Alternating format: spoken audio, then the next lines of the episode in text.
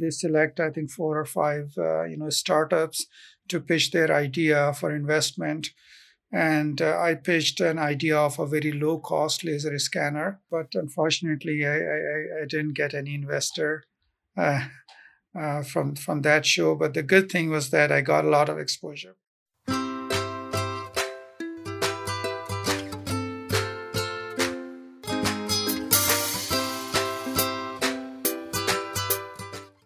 Hi, my name is Sihong Peng. I'm your host for the Mindpreneur podcast show, where I interview successful entrepreneurs and uh, in hopes to inspire more and more people in the corporate world or where they're starting up to think like an entrepreneur and make a difference in their world.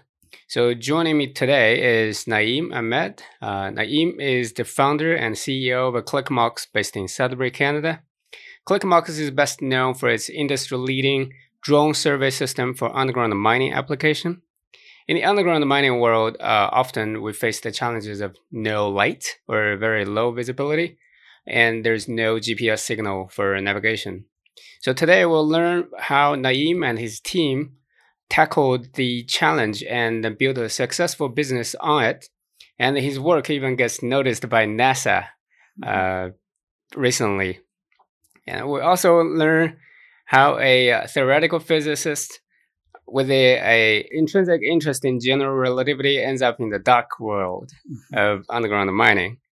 Uh, so theoretical uh, theoretical physics, number one in the most prestigious uh, university in Pakistan, and uh, SNOLAB for particle detection. All those experiences are really fascinating to me. So welcome, Naeem. Oh, thank you very you, much. Thanks for having me. Yeah, you're welcome. Yeah. I'll let you uh, introduce yourself. Yeah, so um, as Sihong said, that you know, I'm uh, uh, basically I started as a as a theoretical physicist, and then um, you know went through different uh, cycles of uh, working in different fields of physics, starting with general relativity all the way to um, astroparticle physics, and then moved to the mining industry.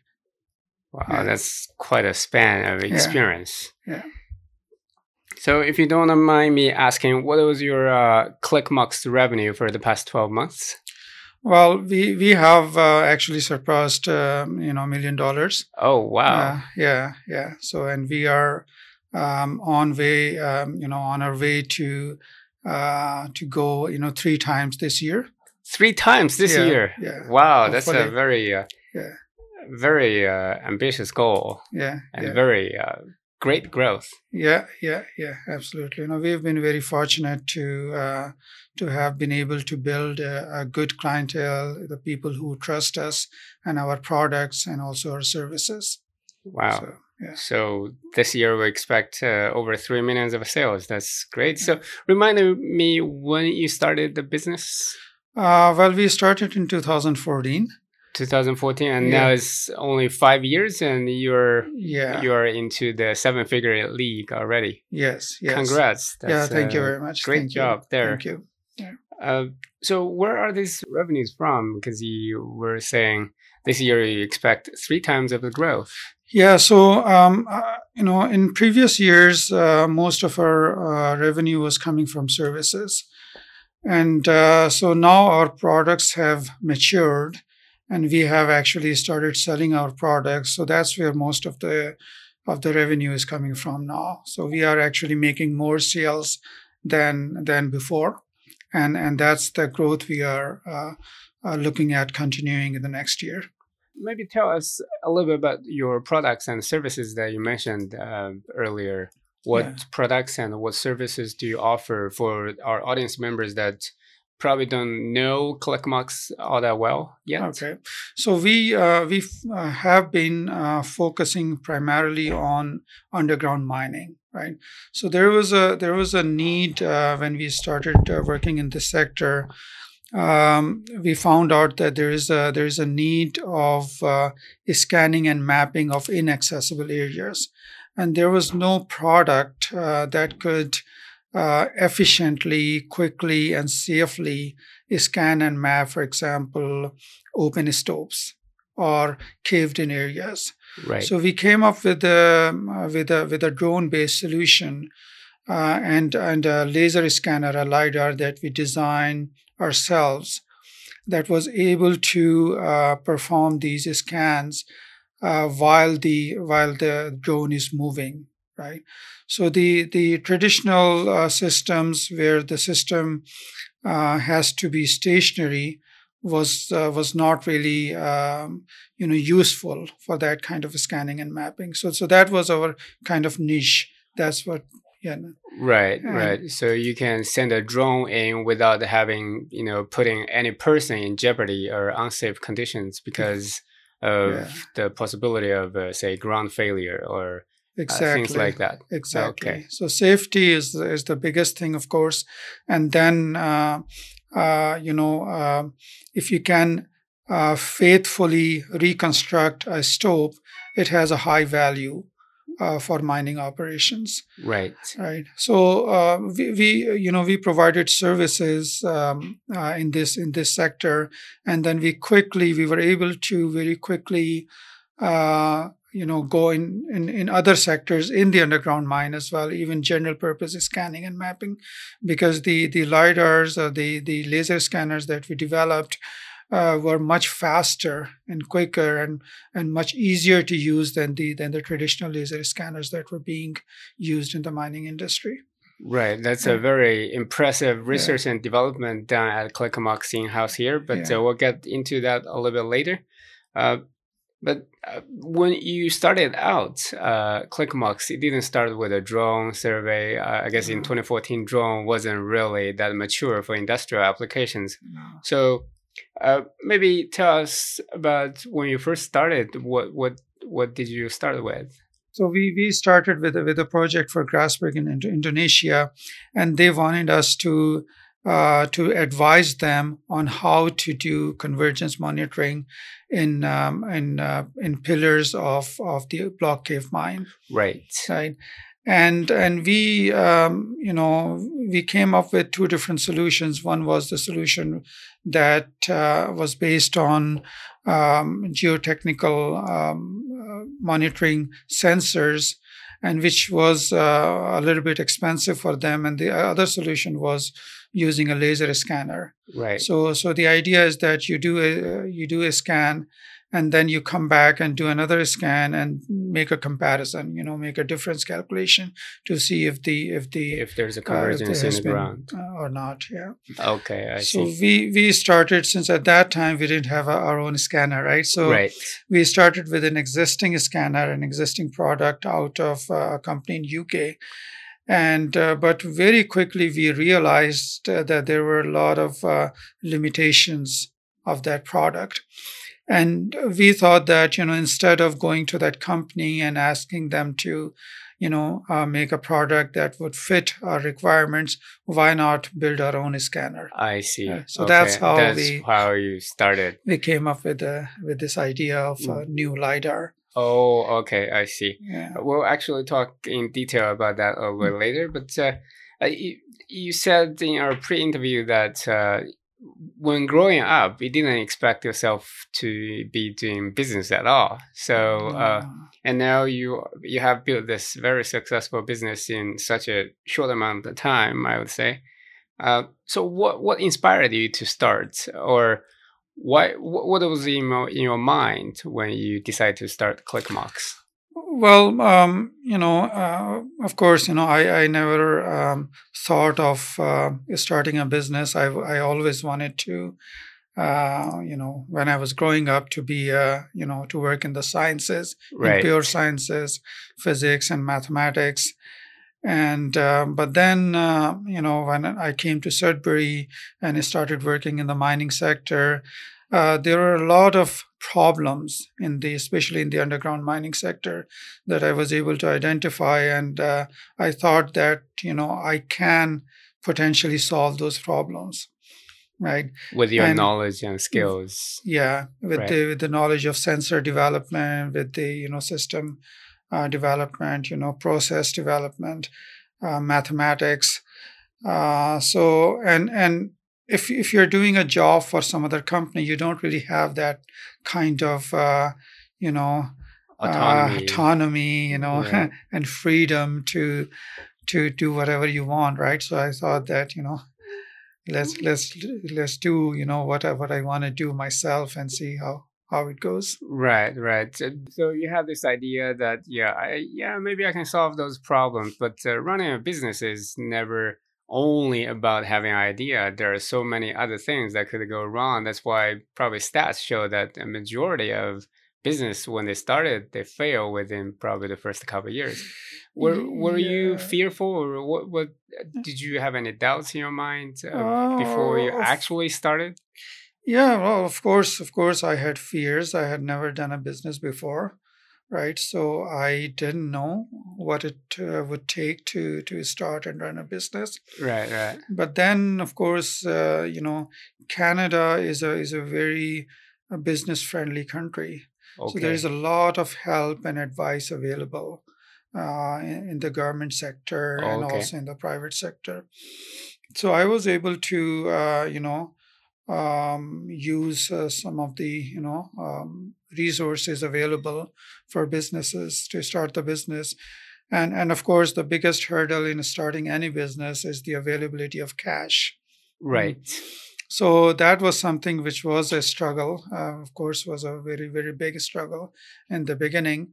But then once uh, we were able to you know go over that obstacle or the potential then it became much easier later on.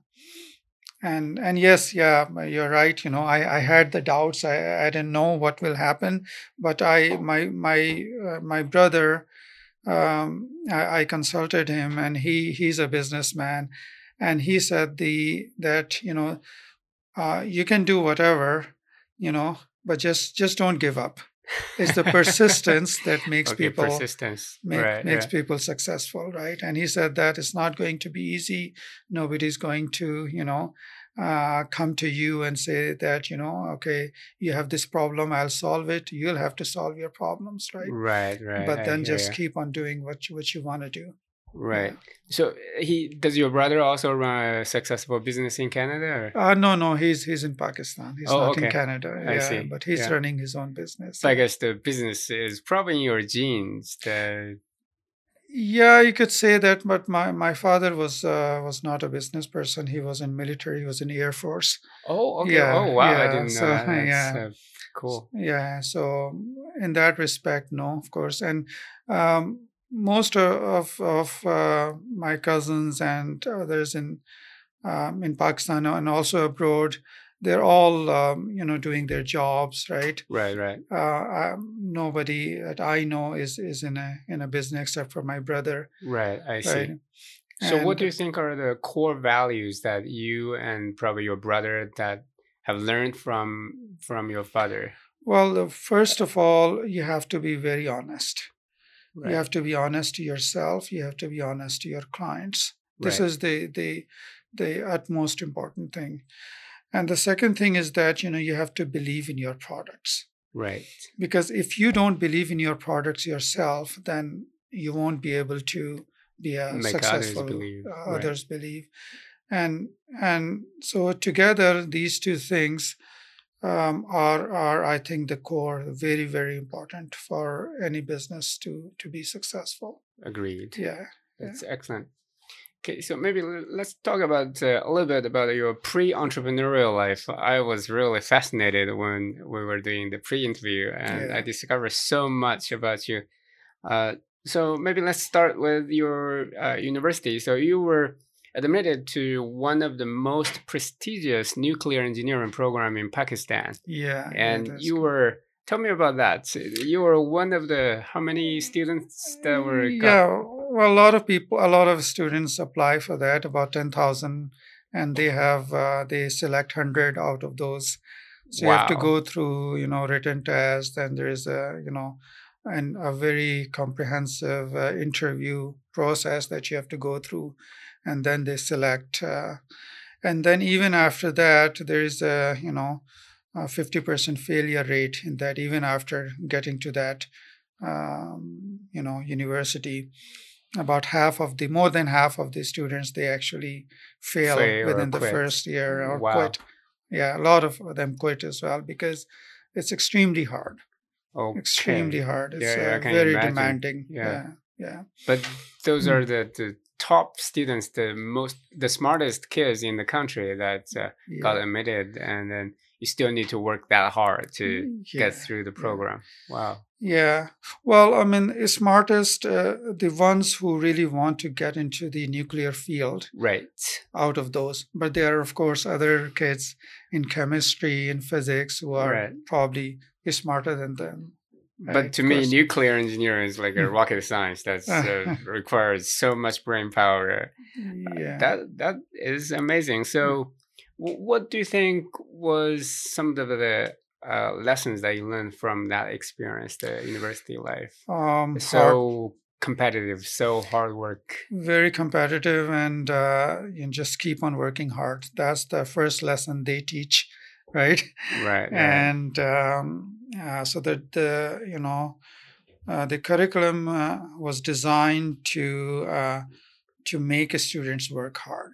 you right. know, Right. The I way it see. was designed, and um, um, they would teach uh, you know physics, uh, you know um, uh, mathematics, you know, and and the of course the systems engineering Right. um, the electronics, the you know the nuclear, all those different courses about Okay. nuclear physics and Right. nuclear engineering, uh, how to design a nuclear power plant core, What? you know right. how to do transient analysis. Uh, so so there was a lot that we had to learn Very hardcore engineering, Yeah. science uh, training. training, and so, So I, I, I learned a lot, graduated yeah. with distinction, right? Yeah, I was I was fortunate enough to to get uh, yeah, distinction gold medal from there. Yes. Oh wow! Out of so many students, you got a Mm. gold medal. But what happened after? After that, yeah. So uh, after that, um, I was um, um, actually, um, you know, I got um, a faculty position in the same institute, so I started teaching there, right? And then um, uh, my boss, uh, he once um, said that, okay, well, I think you should go abroad. You should go to U.S., right? And he said that there is a professor um, coming, and he's uh, he wants a you know a student, and I have recommended your name, right? And why don't you go there and and and study there? So I said that, well, I mean, I don't want to go. I don't want to leave my family here. Right. So uh, that professor came and he actually offered me, and I I, I said no to him uh, from you know yeah Albany, and uh, later on, on I, I kind of regretted that, but then after about a year working there, I said that well nuclear is probably not the field that I want to continue working on Right. for various reasons. You know, I, I did not feel that you know um, uh, creating nuclear waste is uh, is good for environment, good for you know um, um, people. So you know, and of course, you know, a lot of people you know disagreed with me and still do. But th- that that's how I thought that you know I didn't really want to continue. So I talked to my boss and he said that well um, why don't you then uh, get the scholarship and and uh, go and do PhD somewhere in the field that you like, Right. right? Right. So Which what's the field that you chose? physics. Physics, of course. Yeah, yeah. So so there was a government scholarship program, and uh, you had to write a GRE and this and that for that, an interview. So I was lucky enough to get that scholarship as well.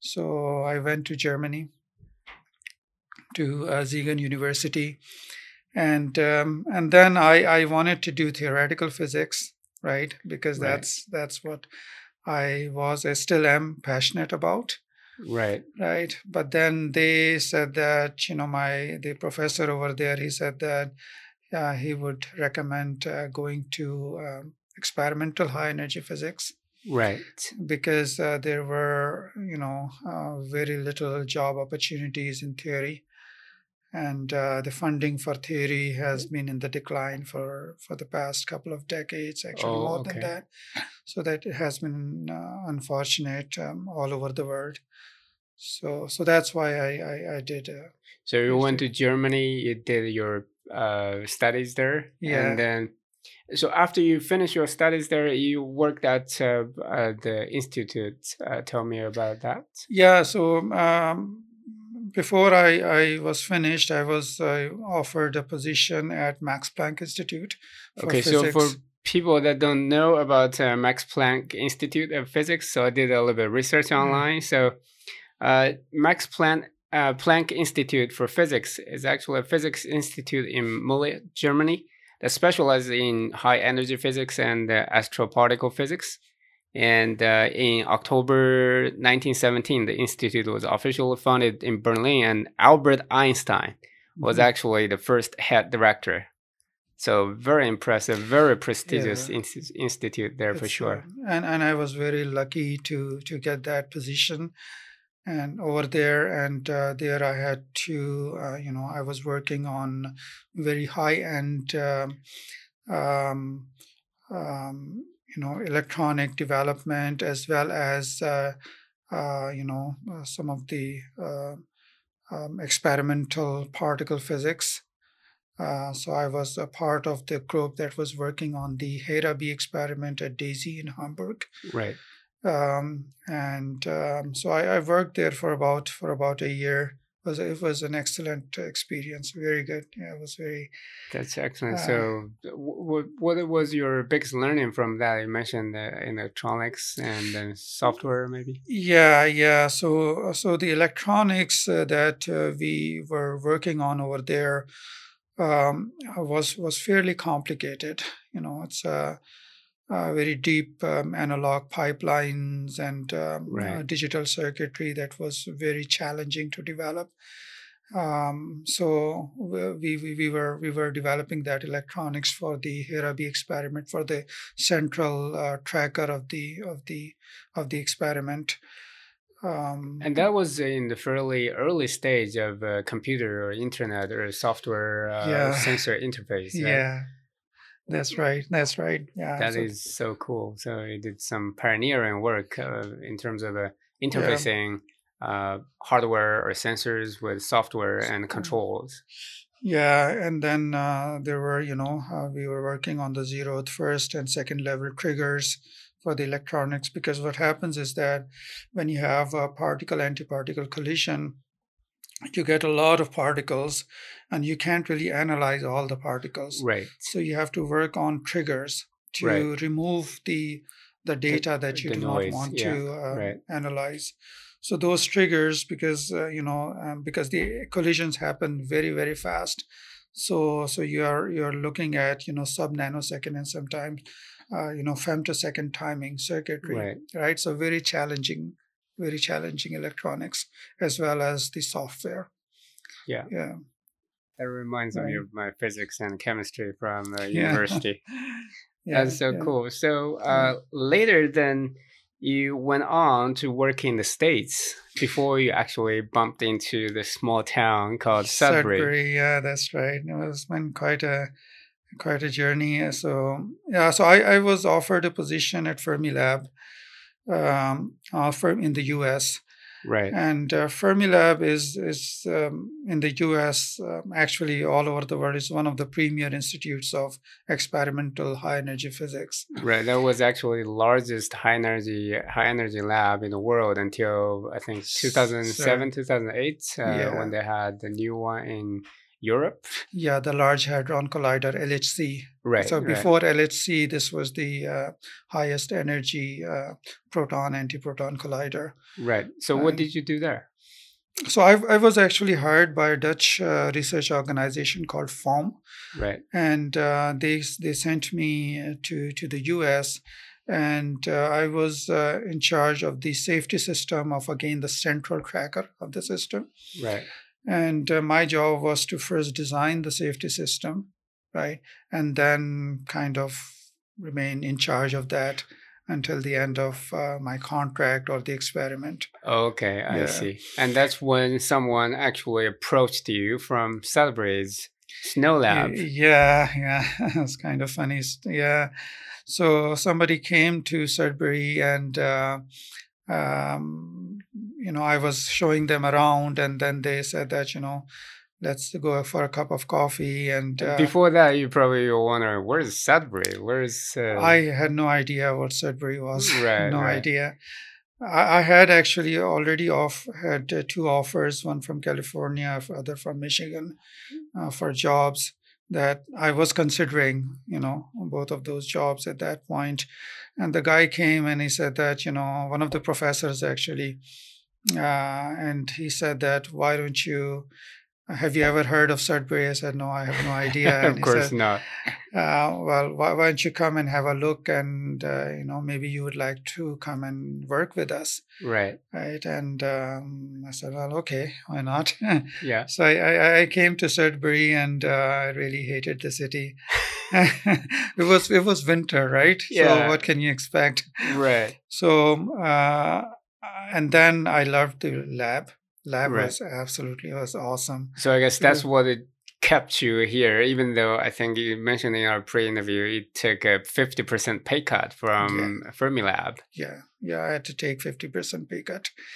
Um, That's a and- pretty tough decision. Yeah, yeah, yeah. But I, I talked to my wife. She's always been very, very supportive. And I said that, well, I mean, I can take this job at Michigan or, you know, California. We can, uh, you know, Or we uh, can go north to Canada. uh, colder climate. And then we we won't be able to afford two cars, right, anymore, and we will probably live in a smaller apartment. And right, right, right. and she said that, well, I mean, if that's what you want to do, if that's what you like to do, right, then let's go for it. I have no problems with that. Great wife. Right. So so we came here and um, um, I loved it actually, you know. Um, and uh, some when I when I came here, somebody at the lab said that, well, I mean, uh, Sudbury is a city that grows on you, right? And then he said, like fungus. it was kind of funny. Yeah, yeah. But Okay, uh, so I guess that's SNOLAB. It's basically a, uh neutrino observation laboratory uh, located underground here at a local mine in Sudbury. So I guess that's when you first got exposed to underground or to mining. Yeah, that's correct. That was my first uh, experience in an underground mine. Uh, was a you know very rough environment, of Right. course, right? And uh, but the lab itself was, of course, the one of the cleanest places on earth. Right, SNOLAB, right. Uh, Because so they want to have absolutely zero interference or pollution. zero contamination, Right. zero pollution, right? Um, so um, I mean, you you go through that extremely rough environment. You walk through that, you know, drift or tunnel, and then you go to the cleanest lab In the world. imagine in the world. It was quite an experience, right? Right, That's And uh, yeah, that's I loved cool. it. Yeah. So, but then soon the uh, the experiment came to an end at SNOLAB. Yeah, uh, in about five years, I worked there for five years, and the the um, experiment ended. And then I um, uh, I talked to um, somebody in Sudbury, and who he he was he was running a um, a company that was developing high end uh, technologies for Right. underground mines. Well, actually, for the mining, for the future mining. Right, right, Mhm, right. Some so sort of a communication uh, device. Yeah, so there are different projects, and one of them was uh, was a project in which they were trying to see if it is possible to communicate using uh, visible light in Right, underwater. right, Right? And the re- reason why they wanted to do uh, was because uh, they wanted to see if it is possible to safely do uh, mining underwater. right, Right. right. So, Yeah. because right now all the systems that we have use cables, and those cables tangle up very quickly, and it is very difficult to uh, to have high throughput using sonar systems right, because those are highly limited in bandwidth. right. So, um, um, yeah, we, we we were lucky enough. We we developed the system very very quickly. Um, that um, you know um, visible light based because there there's a very narrow um, Spectrum. um, you know um, uh, range of the spectrum Right. starts from blue all the way to green, Right. and that where the attenuation in water is the least. Right. Right. So, so, So so can that's travel far. Yeah. So that's why we we see water as either blue or green, right? Because Right. that's those are the colors that go you know deepest in water.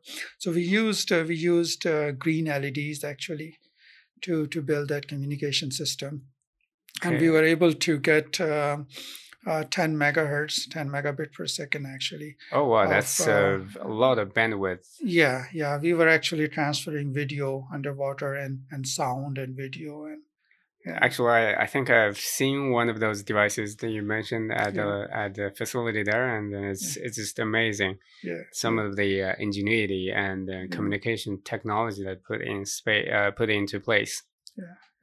But then after that project, uh, the you moved on to your next role. Yeah, yeah. So there's a there's a there was a company called Mining Technologies International, Right. and um, at that time they were the biggest uh, um, manufacturer of underground mining machinery in Canada. Uh, fairly fairly big company, Sudbury based, but they had offices uh, in other um, countries as well.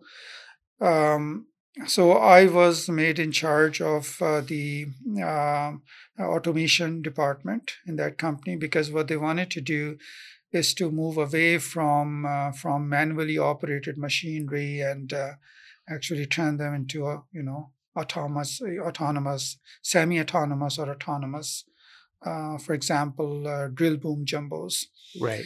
right. So so i uh, so they they started this they started this program and i i um, you know they gave me the charge of that so we we worked on uh, so that that was a lot of uh, uh, interesting work in robotics Right. right because we- machine sensor uh, software interfacing. yeah and also um, you know mathematics for robotics right Absolutely. so the it's a lot of core behind. yeah Yeah. yeah, inverse kinematics right Right. so because uh, you know that you know inverse kinematics is not that that easy um, uh, because uh, you know you, you don't really get a unique solution right? You get multiple solutions and then you have to figure out which solution to go for So- Right. right?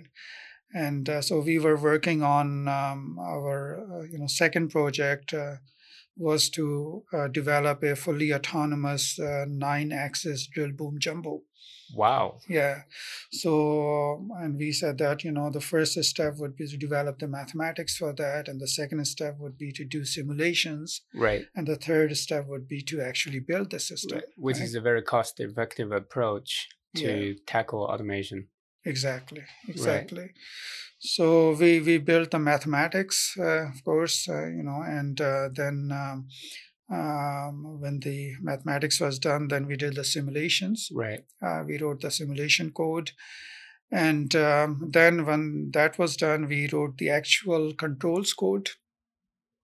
And right when we were getting ready to implement on the machine, the, the company went into financial trouble and it was uh, uh, bought by another company, Yeah, I think it's bought by Joy Global. by Joy Global. And now it's uh, another company that bought Joy Global as well. Right. So at that point, I said that, well, I mean, I've been going from one job to the next, right? And I I know that I can contribute a lot to the mining industry because there are problems that I know exist, and uh, not many people are looking at solving them. So how about I start my own business, right? So But that- let's pause for a second there. Yeah. So basically, you were let go three times, uh, not willingly, but because of uh, something that's totally beyond your control. yeah, And uh, also, you mentioned it was a very mo- emotional moment when you were let go by MTI because something happened in the family. Uh, yeah, yeah, yeah. It was an emotional moment. Yeah, yeah. And uh, I wasn't expecting that because uh, on the same, uh, actually, the day before, I I was in a meeting with the owner of the company, right? Right. And we were discussing future plans Right. and what are we going to do and how we are going to do that. and and and the next day um, I was visited by the uh, by the by the by the manager um, of the whole engineering, and um, he said that you know we are in a deep financial trouble and uh, we just have to close the whole automation department. Actually, you know they laid off a lot of people, a lot of people who are uh, who they thought uh, you know, uh, were working on future projects. Right. You know, they were they were let go. Uh, some of some of them were there in the in the company for a very long time, as well.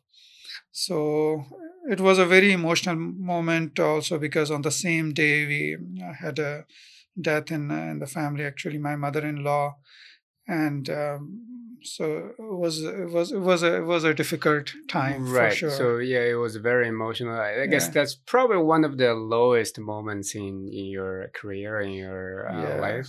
yeah, because I uh, I remember when I was actually after I graduated from university here in Canada. Before that, I did my bachelor's degree in China, Yeah.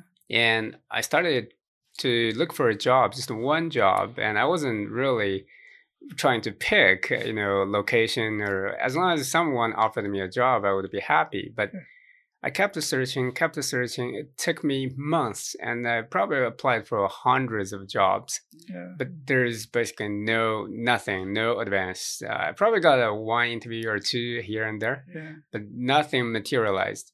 And i remember very vividly uh, this one night i was going to the cim conference in montreal yeah, and then uh, hoping to you know find some opportunities there. And i was staying as at this uh, family hotel run by this gentleman and uh, i was staying in a room with 12 beds yeah. basically like a university dorm. I was sleeping in one of the bed. I was looking at the ceiling. I was like, "Wow, this is so hard." And language is not my uh, strongest suit.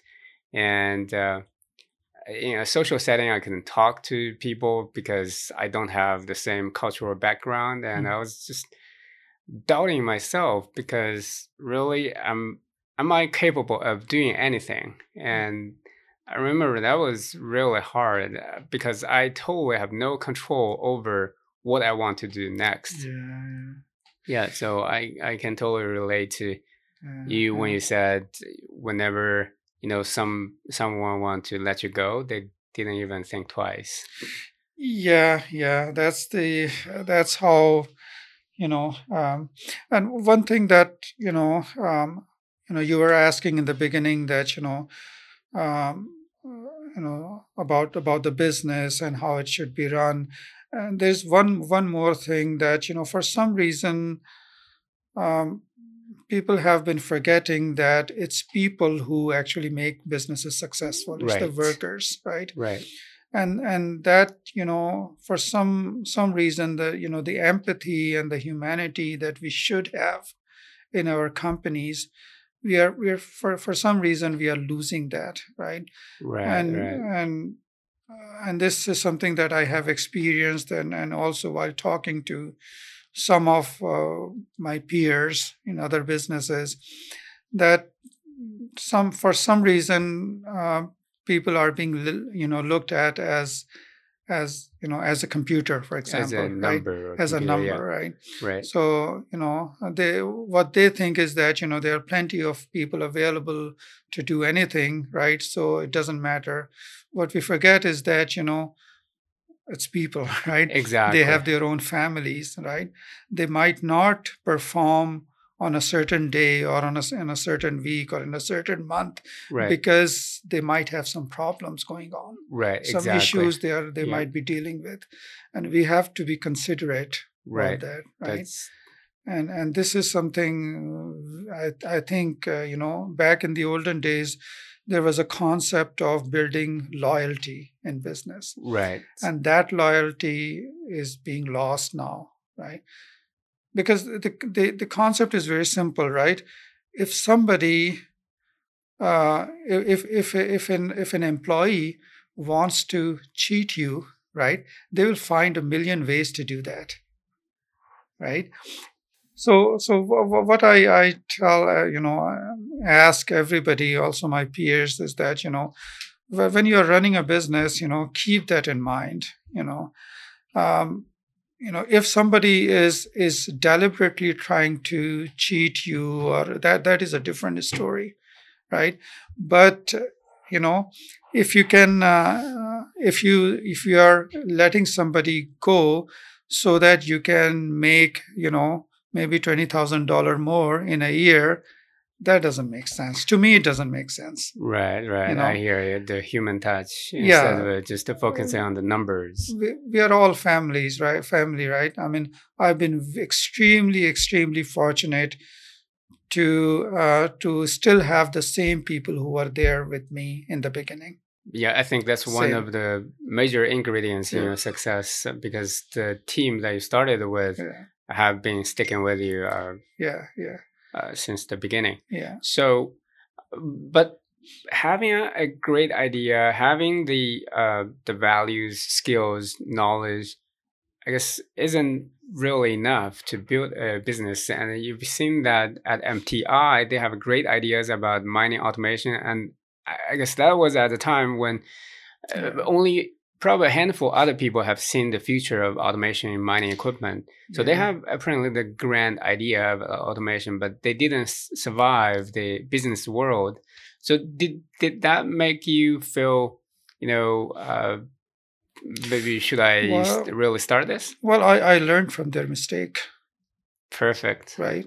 I mean, I, I because I, I was I was sitting with the management all the time, so I I had a very clear idea of what the mistakes that were being made, and and and I knew that you know for any business to survive, as you said, just the idea is not enough. Right. Right. You have to execute very precisely and very you know thoughtfully. Right. Right. And also, uh, you know, uh, you need to understand that. Uh, any business requires revenue to survive right. exactly right so you have to find ways to sell. increase to sell to right. provide services to increase your revenue and um, and that's another thing that i learned that there are some companies they start with a grand idea right and they get some kind of funding and they start and develop something but it takes them you know four five seven eight years to go to market right, right. And during that time um, they by that time they have you know uh, you know used up all of their resources all of the you know the the employees are not happy. So so so that that's that's what i learned right? So i said that okay the best way to move forward is to of course keep on doing the research and development but then also provide services so that we can generate revenue we can right. bring money into the Excellent. company I think that's a very critical lesson here. So a lot of the times we tend to, you know, try to develop something that's perfect before we can even talk about it or show anyone. But you took a very uh, different approach. You start with something as long as initially it can work, uh, serve a, a certain clientele. Yeah. Then you go show it to your clients, and then I think that's a very agile yeah. approach uh, when it comes to business dealing. But I want to ask you: so when you started a business, there is apparently uh, the execution you mentioned, but also accounting, legal, finance, uh, funding, and all those jazz, the fun yeah. stuff, if you will, that you have to take care of. Uh, yeah. did, did, you have someone to guide you through this, or uh, you just uh, kind of, yeah, I'm gonna figure it out uh, myself? Unfortunately, not. I just had to. These things I had to actually figure out myself. Of course, there were resources available uh, from the government sector. Um, but in terms of accounting, for example, right? Um, uh, in the beginning, I was pretty much doing everything myself. Right. Because um, at that time, we couldn't hire anybody to to do that. Now, of course, there is a company that takes care of that.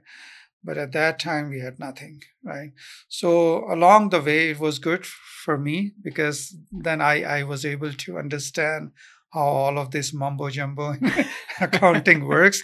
Otherwise, I wouldn't have any idea, right? Right. So right, now, right. Uh, if they say that you know this is that and that is that so now i can you know wrap my hand head around around uh, what they are trying to say right right so, i think that's probably typically a myth about when it comes to entrepreneurship uh, they tend to think oh i I just want to quit my job so that I don't have to do this thing. I just want to do, I can do whatever I like or whatever I want. But it turns out that you actually need to take care of, care of a lot more things than you yeah. say we're taking a job.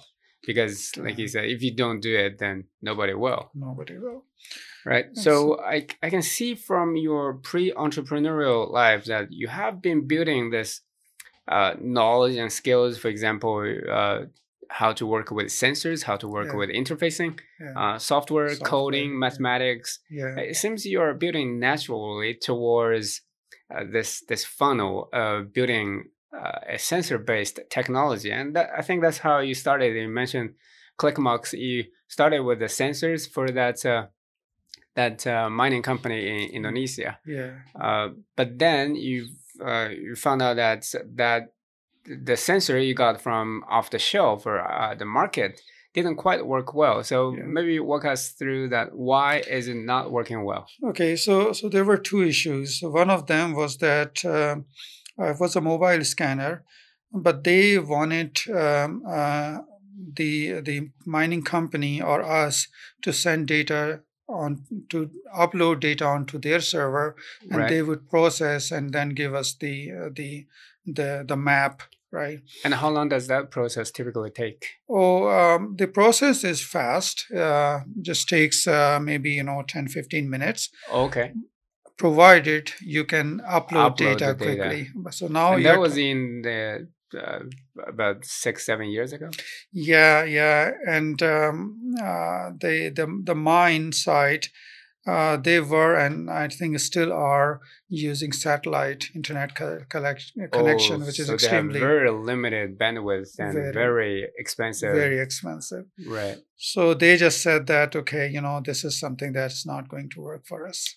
Oh, okay, I see. They said that you know uh, we we just can't do that, and even if they could, they said that we will never send our data to any other server because of uh, privacy issues. Right, right, right. right so, um, you know, I tried to negotiate with the company, but they had a business model where there was no other option. Oh, okay. Right? So we, because they were probably the only one the only in the market that yeah. can do that at that time. Exactly. Okay, so now that project stopped, then your income basically stopped. Yeah, yeah. Right. Yeah. What what next? Well, the next, uh, of course, you know, um, uh, we, we did have some, you know, of course, there's some leftover money from that project. Okay, excellent. Yeah. Good financial planning there, by the way. Uh, yeah. and um, and then um, we were fortunate enough to get another project from uh, uh, from uh, Glencore, from Nickel Rim South, uh, to develop uh, another um, technology for uh, um, you know borehole scanning and clearance. So, how did you get to approach a big corporation like that, a giant uh, mining company? Yeah, so I, I, I met with the director of the mine. I called him called him up and uh, set up an appointment, and I went to went to him, and and I asked him, you know, is there a problem that needs to be solved? right, that we can help you with. And he said, yes, of course, we do That's have a very problem. brave, just to walk into the, uh, yeah. director's office without even knowing the problems or without a mm-hmm. solution. Yeah. You just want to understand, understand, their struggles. Okay, yeah, I see. Yeah.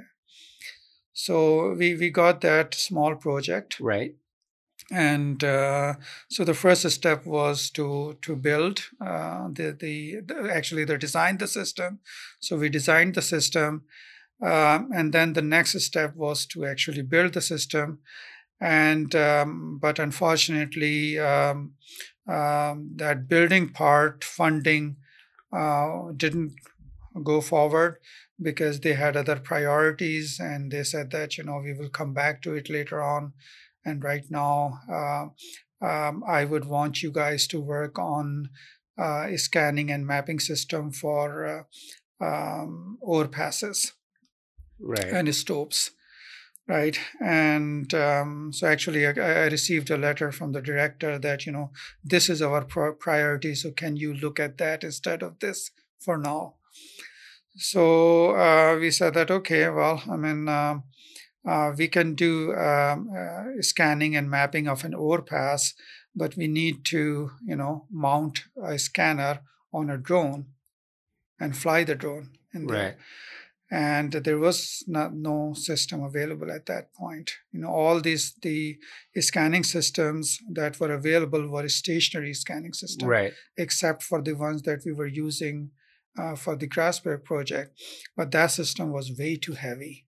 So the reason you thought you had to use a drone uh, to carry the scanner was because because uh, nobody could go there can go there right, in a stope right so right. if you want to scan a stope one way is to is to mount a scanner on a on a big post and and slide the scanner in there right. but then you get all kinds of shadows that's where most companies you know uh, yeah. plan their cavities monitoring survey yeah and yeah. it's a fixed point survey like you said if yeah. there's a uh, there's a irregular shape within the stope within the opening yeah. and then you'll get you, because it's uh, light based, you couldn't mm. get past that uh, obstacle. Then exactly. you get shadows. Okay. Exactly.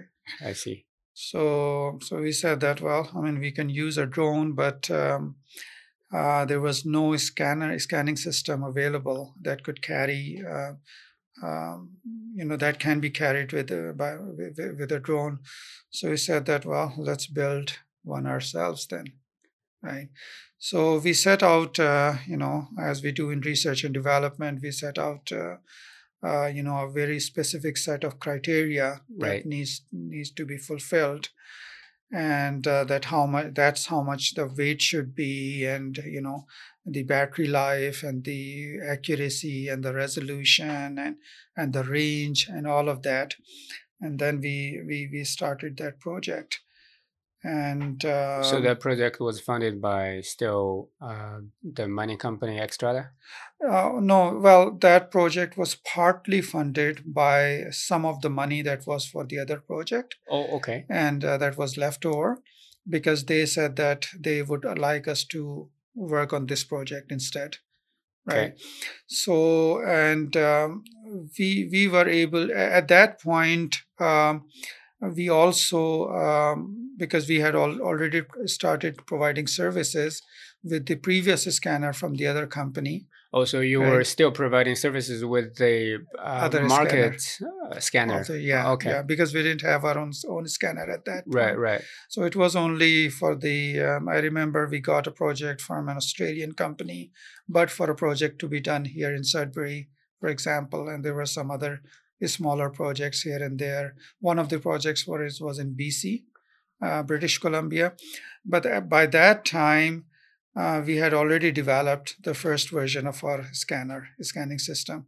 Well, before you jumped into that, uh, yeah. the development of your scanner, maybe let's uh, step back a little bit. So, at that time, uh, the funding basically has stopped from the Rio Tinto research fund and then also the Xstrata, I believe at some point the funding dried up uh, because of the apparently the downturn in mining yeah. economy. Yeah. Uh, but despite all that, you still decided to develop your own scanner. Yeah. What what what, what was the thinking behind? Where is the money well, from? Well, the thinking was the was uh, was the survival instinct, right? You know, we had to survive, and we knew that if we kept on going with the other scanning system, the limitations are going to be like that. You know, unless they would change their business model, unless they redesign their their system, which over which we had no control. Right. Right. So, and we didn't really see a big market for that, even even for services, right? and um, so it was kind of a you know a matter of survival that either we develop the system or we just uh, go and do something else right, right right i see so and and and but knew th- yeah you realize that that probably would be the market need but where's the funding from well, I mean, like I said, you know, there was some leftover money, of course, and then uh, there was uh, we were getting some, you know, uh, some smaller, small contracts here and there. Okay, so at the same time, time you're yeah. getting revenue, okay, by yeah, providing yeah. services. I have always been extremely, very, very aggressive in terms of uh, going to clients. You know, tell us about that. I would just pick up the phone and start calling people that okay, you know, we provide this service do you want something done? Most of the people would say no, but some would say yes. Yeah, right? yeah I see. And uh, so I actually calculated the response rate, which which uh, I when I talked to others, they said it was pretty good actually, ten percent. 10%. So out of 10 phone calls, you close one deal. One deal, yeah. In the beginning, but those were very small projects, right? Right. Very, very small project. A few thousand dollars here and there. But that enough for us to keep on going. Right, yeah. right. And again, I, I think it's very important to test your idea even though it's a small monetary value, it, it, helps you validate your idea in the market that yeah. maybe this is something that people don't want, or this is something with a high demand. Yeah. For example, the the scanner you're talking about that could be a, a, high demand in the market. Yeah, yeah. And and and you know, once you go and use some other system and you tell them that okay, we are using some other system, but we are developing our own system, right. which is going to be better in so many right. ways, right? So, uh, so uh, you, you, talked about uh, sales or marketing. Uh, can you tell us a, about a story, the most memorable one? Probably when you know someone said no, and I think you mentioned in our pre-interview that even though when someone said no to you, you just kept calling them, kept yeah. you know, uh, hey, uh, yeah. maybe one day you need our service. Yeah, well, I mean, um, I, I whenever I would call somebody, I, I would, you know, on the, you know, in my mind, I would always know that they definitely need this service or product right? If so you I, have done your research prior. Yeah yeah and because if i if i know for example that this company or this person they do not need our services or product then i i i don't call them again. Right. So there's there's no uh, because I, I, don't really uh, like to push for something that they don't need right? right. But if for example they have a need but they are skeptical, for example. Right. Right. So then I would go back to them and say that, okay, just give us a, a chance. Let's do a test run. Let's do right, a test run for free. Right. Right. And if they have budget problems, uh, then I say that let's work together. Right. On, right. On, maybe on, a financing what, or I right? see. On on we can we can reduce the cost. right. Know? We can pay for the travel ourselves. You know things right, like right. that. So that so you are really there as a service provider trying to resolve their problem, not yeah. you know put money first with no, a service no. uh, mindset. No. no, no, money would always you know even today you know when when clients uh, you know some of the clients they uh, they talked to me and they said that you know okay the system is this much and that is expensive i always we always work with them you know right. okay let's look at your budget let's look at you know what right. we can do and the important thing is that you know you get the product or service and and you're happy with that right, right. that's the most important thing absolutely absolutely yeah. so maybe tell us about what are the most the, the biggest challenges there when you started developing your own scanner, I guess you have to basically start from scratch. That requires uh, knowledge, uh, testing, probably people as well, and then yeah. patience. And and patience, yes, uh, of course, you know. And as I said, you know, I was very lucky to have. Uh, uh, you know uh, the people we have right now justin gagnon ju wong right and um, um, they they were very you know they you know uh, they have always felt uh, kind of ownership you know in the in the company and uh, um, uh, they have always uh, they always come up with new ideas. Okay you know we have this problem. Let's let's try this. Let's try that you know. Uh, if there is a problem with the algorithm let's try that. If there is a problem with the code let's try that you know the Do they system. do they have uh, actual ownership uh, through equity or uh, anything? no, no, not, not, not, not but they have time. that sense of, Sense uh, of ownership, ownership. because you care about your employees, like you mentioned Yes. earlier. Yes, Okay, I see. And and they, they they care about about me, about the company, same way. right, It just goes both ways. right, right. Yeah. That's that's great Yeah. culture in a, a Yeah. company. Yeah. Now, uh, maybe let's talk about hiring. So, when did you start building your team? Is that when you decided to hire people? When you you know I want to develop the scanner, or you have a team already before Um, that?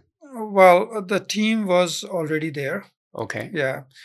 Um, because of course we were providing some services Right. before that, and Yeah. uh, so the team was already there, and um, um, uh, we started with with uh, of course there were some iterations. We started with some something else, and then um, you know a different kind of a scanning system, and uh, um, and then we moved to what we have now. right? Oh, okay. and the the So algorithm. uh, when you decide to hire people out from, I guess, from the market, uh, wh- what was on your mind? Like now, basically, you are handing over a portion of your business that you are Mm. excel, you are excellent at to someone that you basically else. have no idea about. Uh, What what was going on in your mind? I just want to dig deep into that. Well, um, I mean, um, the the most important thing for me was that you know the person, whoever you know, the, the people who work for the company are passionate about this this type of work, right? right. And um, and I, I'm a very hands-on person, right? I, I do everything. I do soldering. Yeah, I can see that every time when I came to your office, you were busy with something in your hands. yeah yeah I I write software i do everything right so and and that's what i wanted from the from from the people right so So you uh, hire on passion first.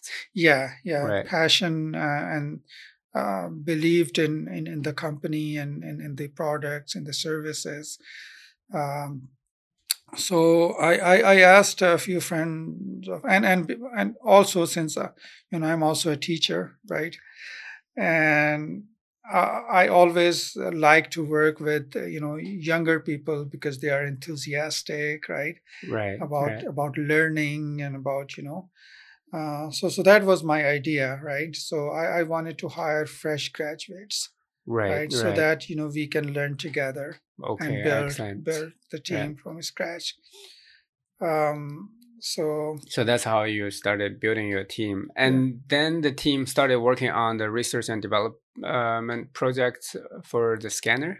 yeah How, how yeah. did that go?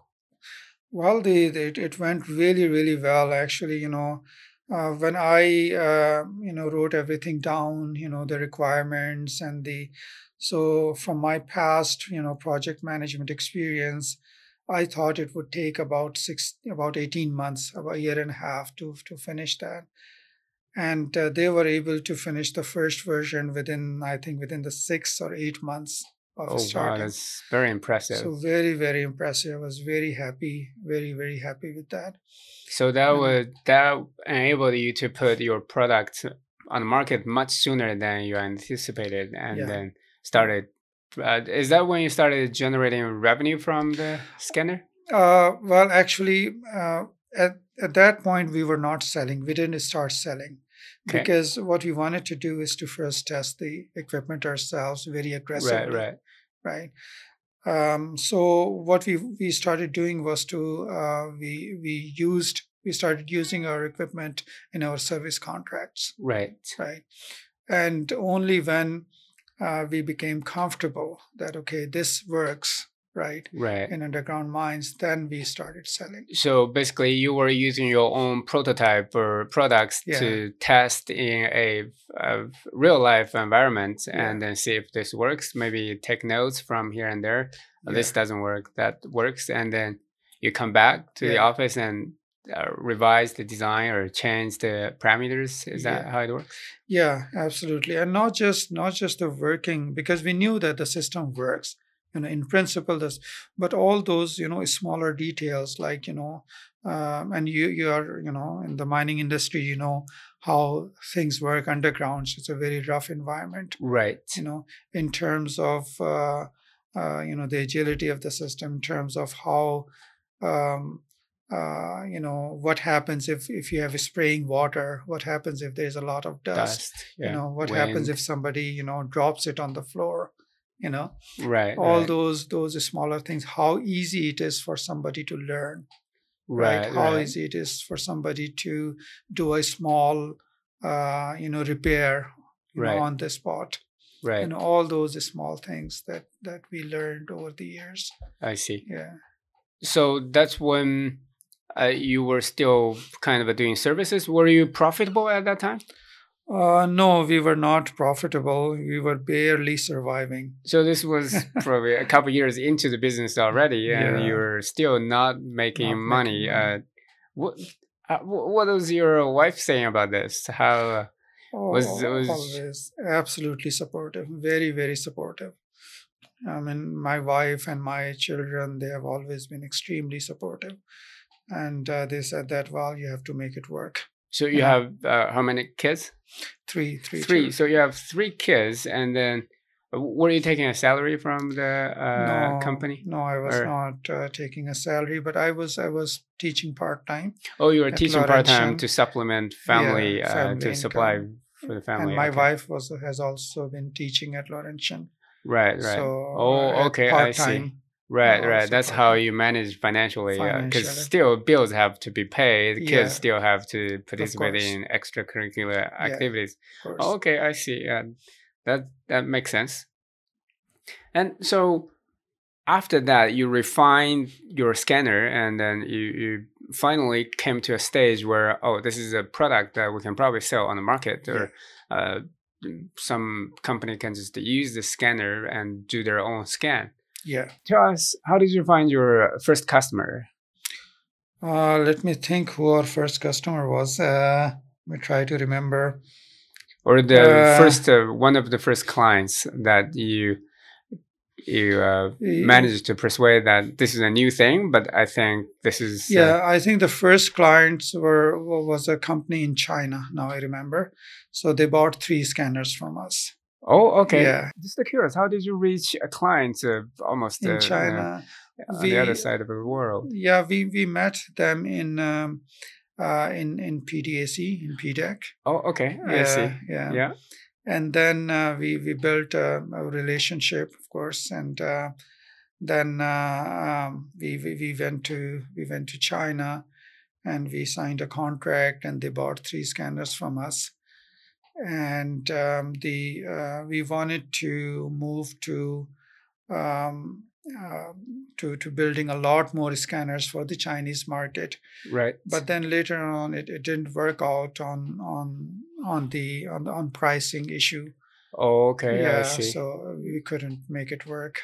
Okay, so you, uh, so that's one of your first clients, and then after that fell through, uh, you still got to survive. You still got to sell your products. Where where did you go next? uh, our next uh, customer was uh, our distributor in uh, in south america in peru Okay, yeah so how, how uh, did you approach them?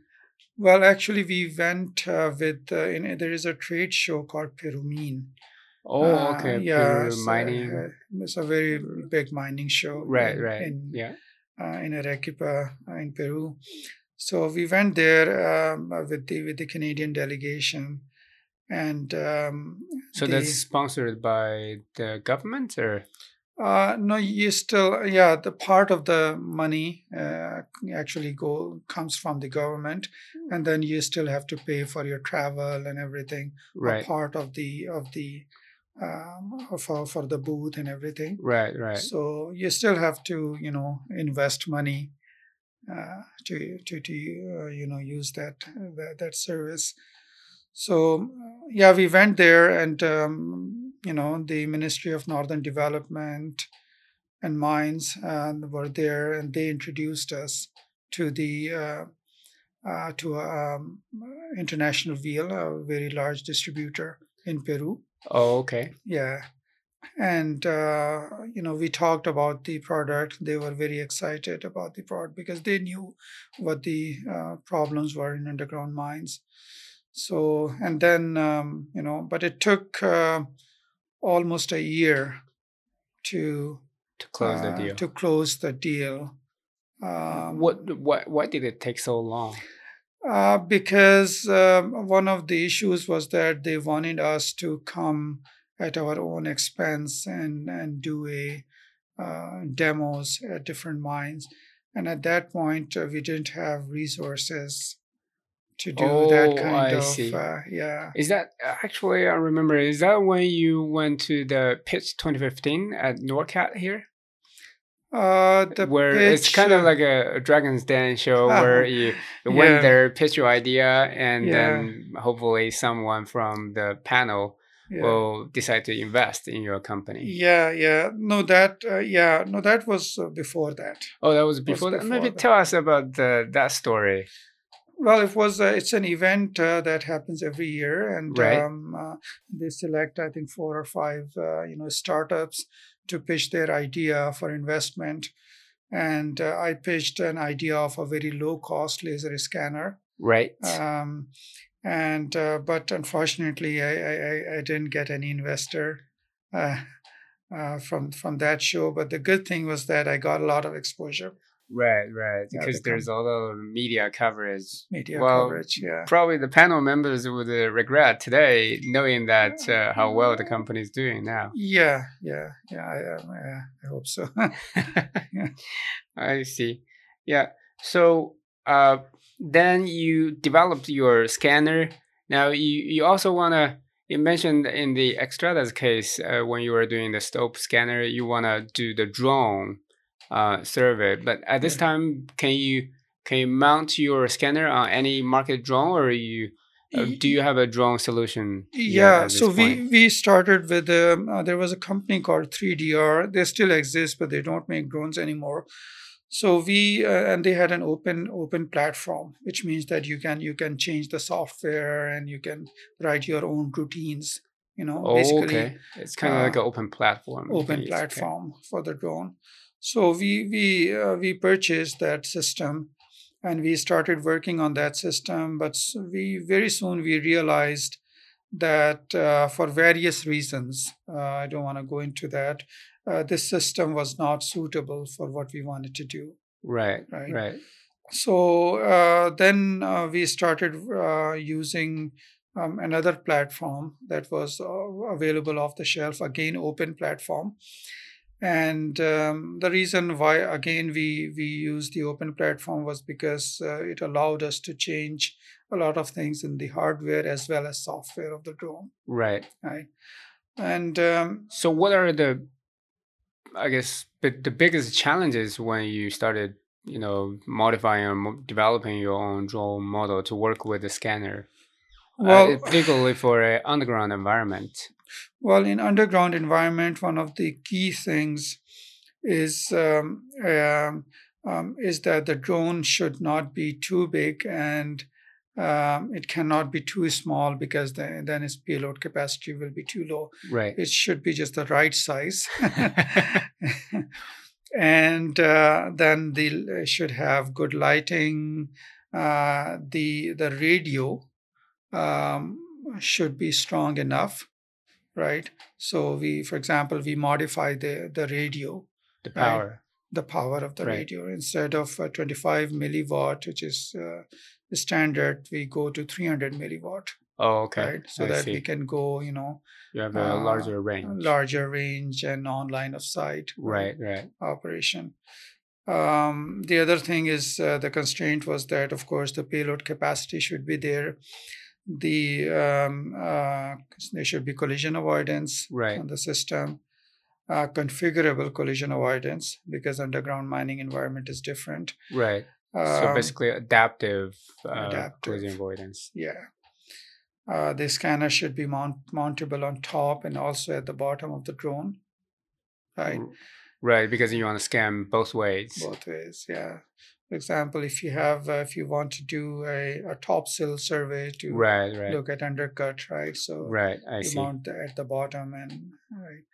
So and um, it should not set off a lot of dust. Right, when right. I see. Right. So all of these constraints had to be taken into consideration. Uh, right. What about uh, navigation? Did- So you mentioned the collision avoidance, but underground there is no GPS signal, as we There's no understand. GPS, yeah.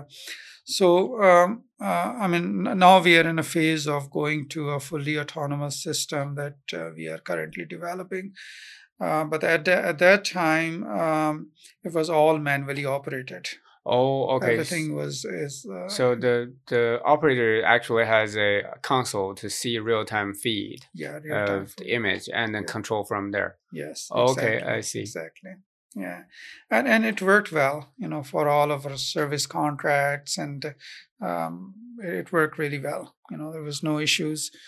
Uh, but now, of course, the trend is that you know we, we should have everybody's talking about autonomous operations. You know, uh, bringing people out of the mine.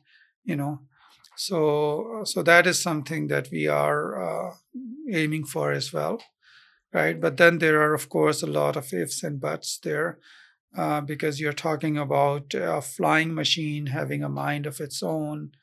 Right, uh, right, You know, flying in narrow cavities with cavity with with people around. right, So so you have to be extremely extremely careful right, right. as to uh, uh, in terms of functional safety of the system. Uh, the design has to be uh, really really perfect because these these uh, propellers can really hurt people. Right, right. Yeah, yeah. So how how did you tackle that? Well, we, we are tackling it right now. as Oh, okay, I see. As you Yeah. are going to fully Fully autonomous. autonomous system. Oh, yeah, okay, I yeah, see, yeah. So So what are want- some of the challenges you're experiencing now as you are developing to a fully autonomous model? Well, the fully autonomous system that we are working on is um, is based on, uh, of course, the expert system with artificial intelligence built in, and um, That's a buzzword, by the way. it- is a right now. buzzword. Yeah. Yeah. I know everybody's doing that. Right. Um, so, um, so and and the the reason, uh, of course, is that you know the mining environment is extremely different and also very hazardous Right. right and um, you know and it's extremely difficult to uh, build a system that is not based on expert system and have all the parameters so finely tuned that no accidents can happen so this is very right. difficult it's much much easier to build an expert system and train it in the particular environment so and that training part of course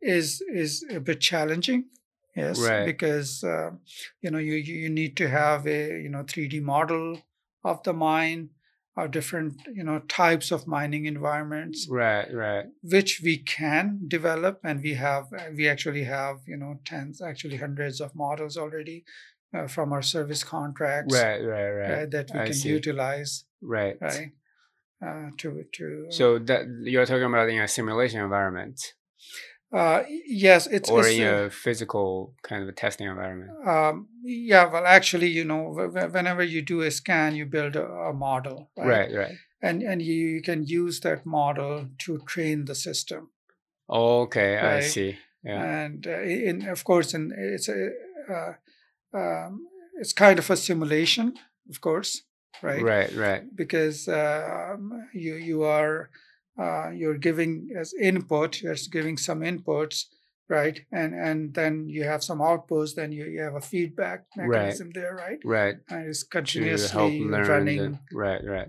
I see. yeah Yeah, that's the core of artificial intelligence and Yeah. machine learning. So it Yeah. feed. Uh, so it's uh, basically like teaching a child yeah how to exactly, do certain things, exactly. and you got to teach the child the basic, and then the child can slowly develop language skills, motor skills Yeah. on their own mind. yeah yeah that's Okay. true yeah I see. Uh, what, what is your business model at this point? You you uh, primarily provide services, or you are ready to generate significant amount of revenues from your drone now? from the from the sales of course you know we are we are selling more and more now as compared to before. And um, uh, but we also want to keep on providing services, at least you know uh, maybe at a smaller scale than Right. what we are doing, Right. uh, because we want to concentrate more on developing Products. products. right. Um, and uh, for example, we we are working on a new product for shaft scanning to to develop a system that we permanently mount on. On, on a skip on the top of a skip and um, and scan the shaft as the as the skip is moving Right. Right.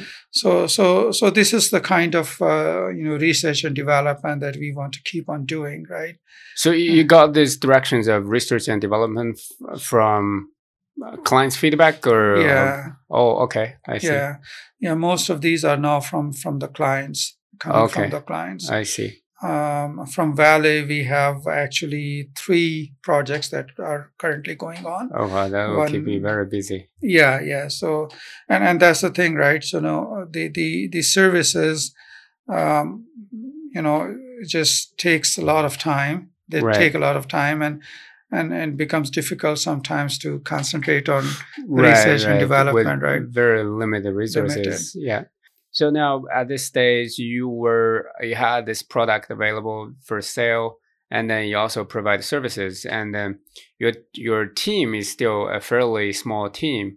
Uh, so I heard from uh, some customers that uh, as you grow, as you sell more products to these different customers, they may have all kinds of questions or help or technical assistance requirements. Yeah, Uh, but with the small team, they don't always feel like they yeah, are uh, taking taken well care of uh, yeah. during the process. How, how, how what's your take on that? yeah you know you're absolutely right. You're absolutely right. And uh, um, I, I know that all of us um, are most of the times overworked right. uh, and and as i said i've been very fortunate uh, i mean these guys they they they are putting in a lot of effort.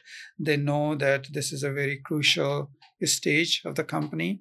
Right. and once we are past this uh, stage uh, and we have a larger revenue coming in uh, we can hire more people and just you know develop a service department right that just takes care of that and they have more time Okay, to excellent. So concentrate on that's development that's good. So you are recognizing the problem and you have Yeah. a roadmap already. Okay, yes, that's yes, excellent. absolutely And then uh, at some point, you landed a big contract with a, a giant mining company here. Uh, tell us about that.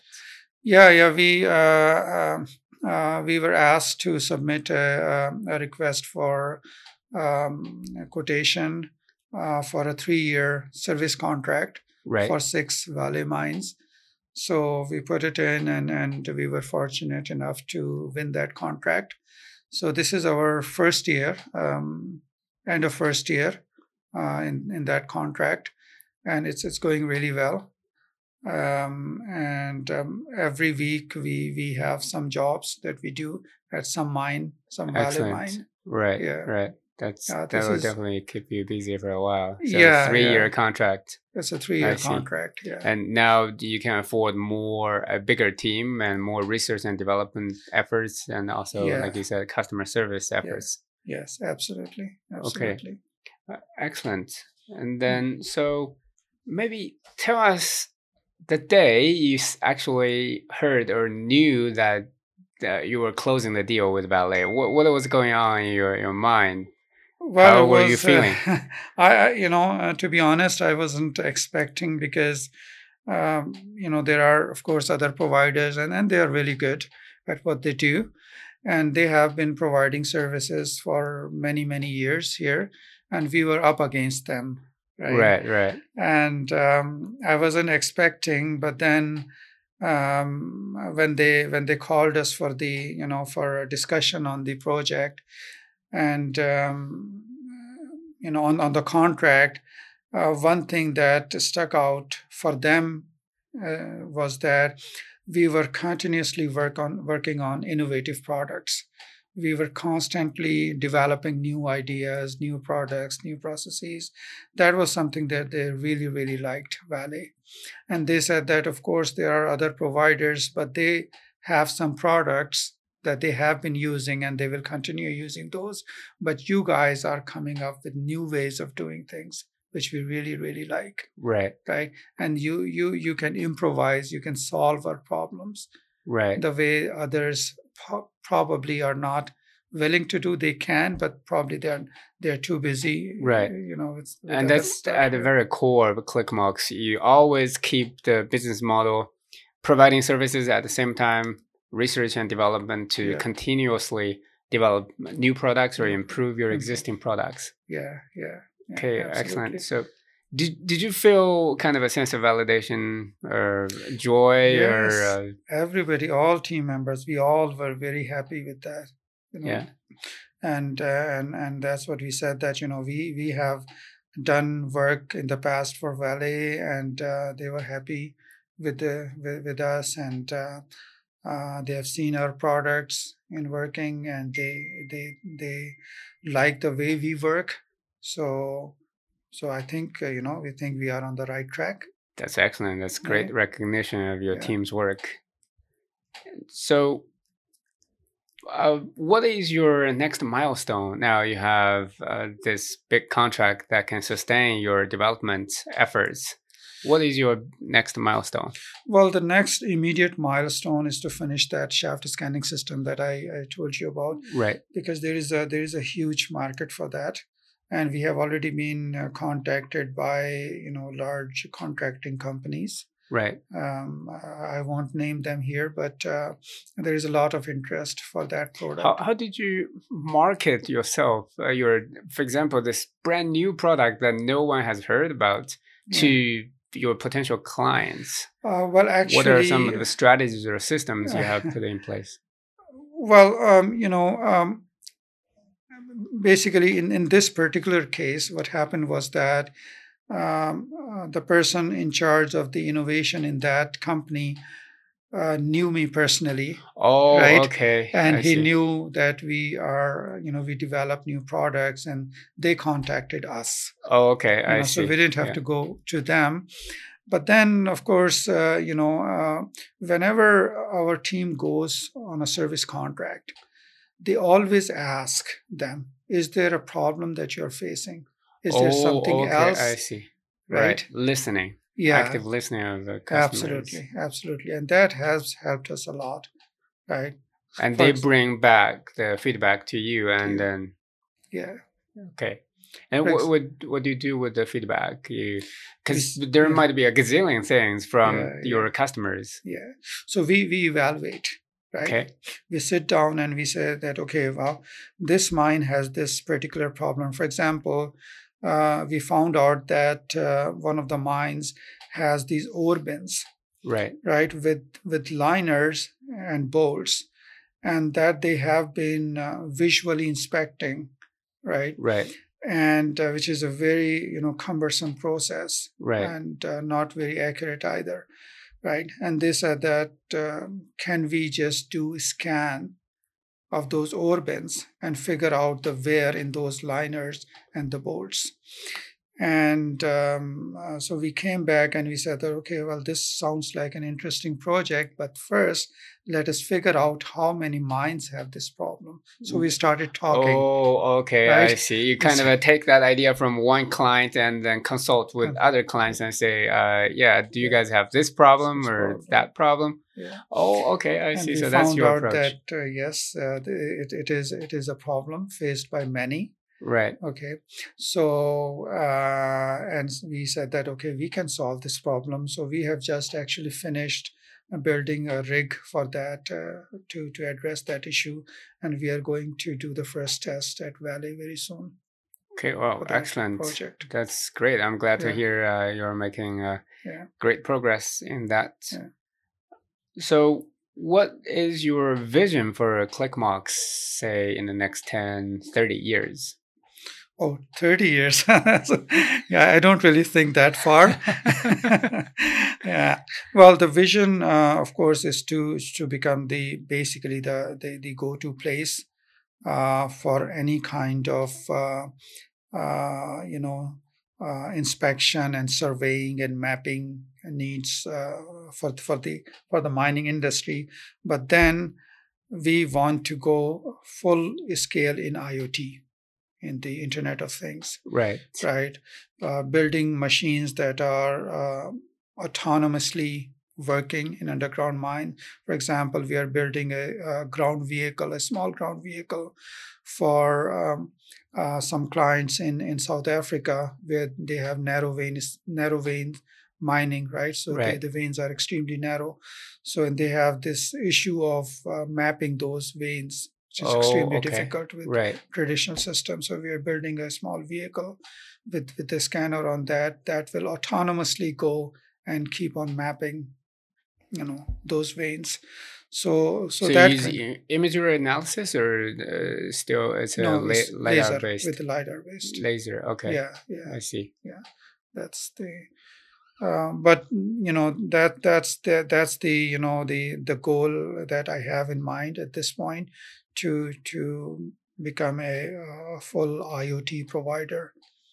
That is a great vision, but I realize there's a lot of companies out there that are use utilizing artificial intelligence, IoT, industrial Internet of Things, and machine learning. So, how do you differentiate uh, ClickMox? you know one of the differentiating factors is that for example we um, you know we build our own lidars for example right we write our own software for that right, Right. and so we have a lot of uh, kind of uh, uh, freedom in terms of what we can do there as compared to to another provider who just purchase a lidar from somewhere else and and use that Oh, Right. okay. I see. so so we can do So you have total control of your your software uh, hardware interfacing. Yeah, yeah, exactly. So this is one of the differentiating factors. And then, of course, we have a client base already, right? We have clients who are waiting for our products, right? Right, right. And and and what we try to do is to always go for uh, uh, something which is different from what others are doing Right. right? For example, um, you know, a small vehicle. A lot of uh, companies are building small vehicles, but a lot of those vehicles have these problems of uh, going over obstacles and going on on steep slopes. Right. Right. And they can tip over. They can tip over, right? So, for example, we uh, the vehicle we are developing has six wheels, you know, independently operated, right? So it can Six wheel balance drive. six wheel drive. So it can be independently operated and, and, and it can balance itself in difficult, very difficult environments. Right. Right. I see. So, what are some of the lessons or advice that you would like to share with our audience members that are probably starting out or still working in a corporate environment but want to make a difference with their knowledge, skills, or uh, their mindset? They are seeing this shift or disruption from technology. Yeah. They might want to do something. And what are some of the advice that you would give to them? Well, I I have a lot of advice to give. yeah, the first and foremost is that do what you want to do, what you like doing. This Right. is very, very important. Passion. Yeah, yeah, yeah. You, when you get up in the morning, you should feel happy that you are going to work, Right. right? You you shouldn't feel burdened, right? So so this is this is very very important, right? The next is that you know you build, uh, you know, a team around you, uh, people who share your vision, Right. know, who share your values, Right. right and who are passionate who are also passionate about about what you what you want to do right and then be persistent Persistent. just be persistent there i mean if you if you start a business there will definitely definitely be hurdles you will encounter problems countless problems every day right just Right. never ends but just be persistent and then you know uh, you you will eventually you will succeed Excellent. Thanks Yeah. very much. And so, where can people find more about you or your company? Well, I have uh, we have this website, um, uh, clickmox.com, c l i c k m o x dot com, and uh, uh, there's um, information about company, the products and services, and uh, there's um, I think a little bit a little information about team as well, uh, it's incomplete, but there is some information. And uh, yeah, by the way, I checked the website. It looks beautiful. Yeah, Whoever designed you. your website yeah, did an excellent job. Yeah, thanks. One of our team members, uh, Jesse Chensky, he, he designed that. Excellent. Yeah. Yeah. So you mentioned when you started out, you didn't have a mentor to bounce ideas off or get some guidance. Uh, are you open to mentor uh, younger people that you know may need a little bit help with uh, career advice or? Uh, yeah, absolutely, absolutely. I, I already do that actually. oh, excellent. yeah, so you know, um, a lot of young people and also a lot of uh, older people uh, my age and, and even older. They sometimes come in and, and ask me how to start a business, what to do, what are the first steps. Right. So I, I always uh, yeah give them advice and. So how can people? How can our audience members reach you? Uh, the best is by email. By email? Which is uh, Naeem, N A E E M, at clickmox.com. So they can e- email me anytime. Um, yeah. Next uh, section is actually my favorite uh, Minepreneur Trivia. Downtown Toronto or Lakefront Sudbury? Lakefront Sudbury. Lakefront Sudbury. Good choice. Uh, Dominican Republic or Whistler, BC for vacation, or what's your favorite vacation place? Well, um, I mean, uh, my my favorite is uh, has always been uh, uh Stockholm. Stockholm. Yeah, yeah, I, I go there. Uh, I have been going there often, actually. Uh, for some reason, I like that city. Excellent. Lot. Yeah, yeah. yeah. PC or Mac? Uh, PC. PC. Yeah. Wolves or Sudbury Five? Sudbury Five. Sudbury Five. Yeah. You watch basketball? Basketball, yeah. Excellent. Yeah. So, what is your proudest purchase under five hundred dollars in the past, say, uh, five years? Proudest purchase under five hundred dollars. Under five hundred dollars, uh, I I bought something, uh, you know, um, you know, for for my wife. Uh, so that was uh, something that, uh, um, you know. what is it? That... Oh, was a was a piece of jewelry. Oh, nice. yeah yeah that's, that's very nice of you. yeah small. Okay so uh, i think i want to summarize uh, the lessons learned uh, lesson number one if you want to do something don't wait until everything's perfect do it now. Number two be persistent. Keep working on the people that say no to you. And number three listen to your customers and act on the feedback constantly. Yeah. number four be agile.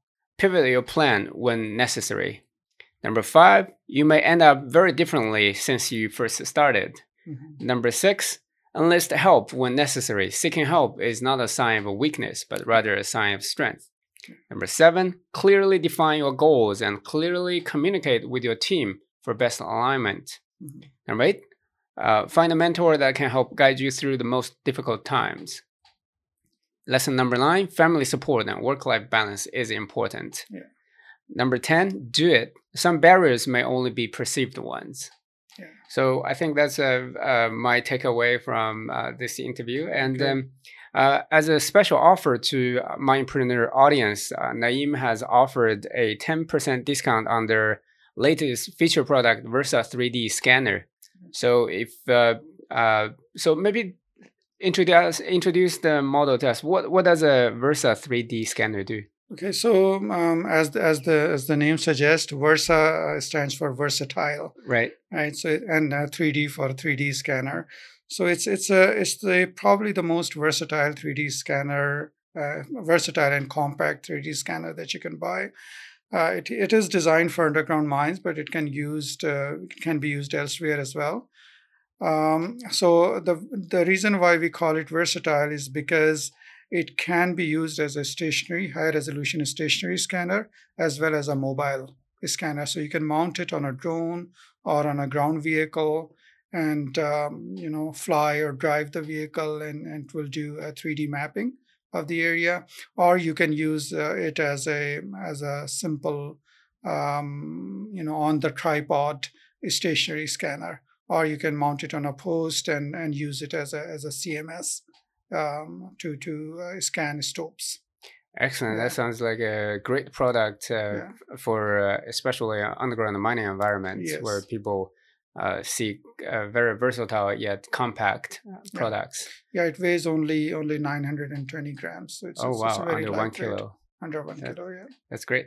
So for our audience members that are interested to explore Visa uh, Versa 3D, uh, you can go to minepreneur.com slash clickmox. That's M-I-N-E-P-R-E-N-E-U-R dot com slash C-L-I-C-K-M-O-X.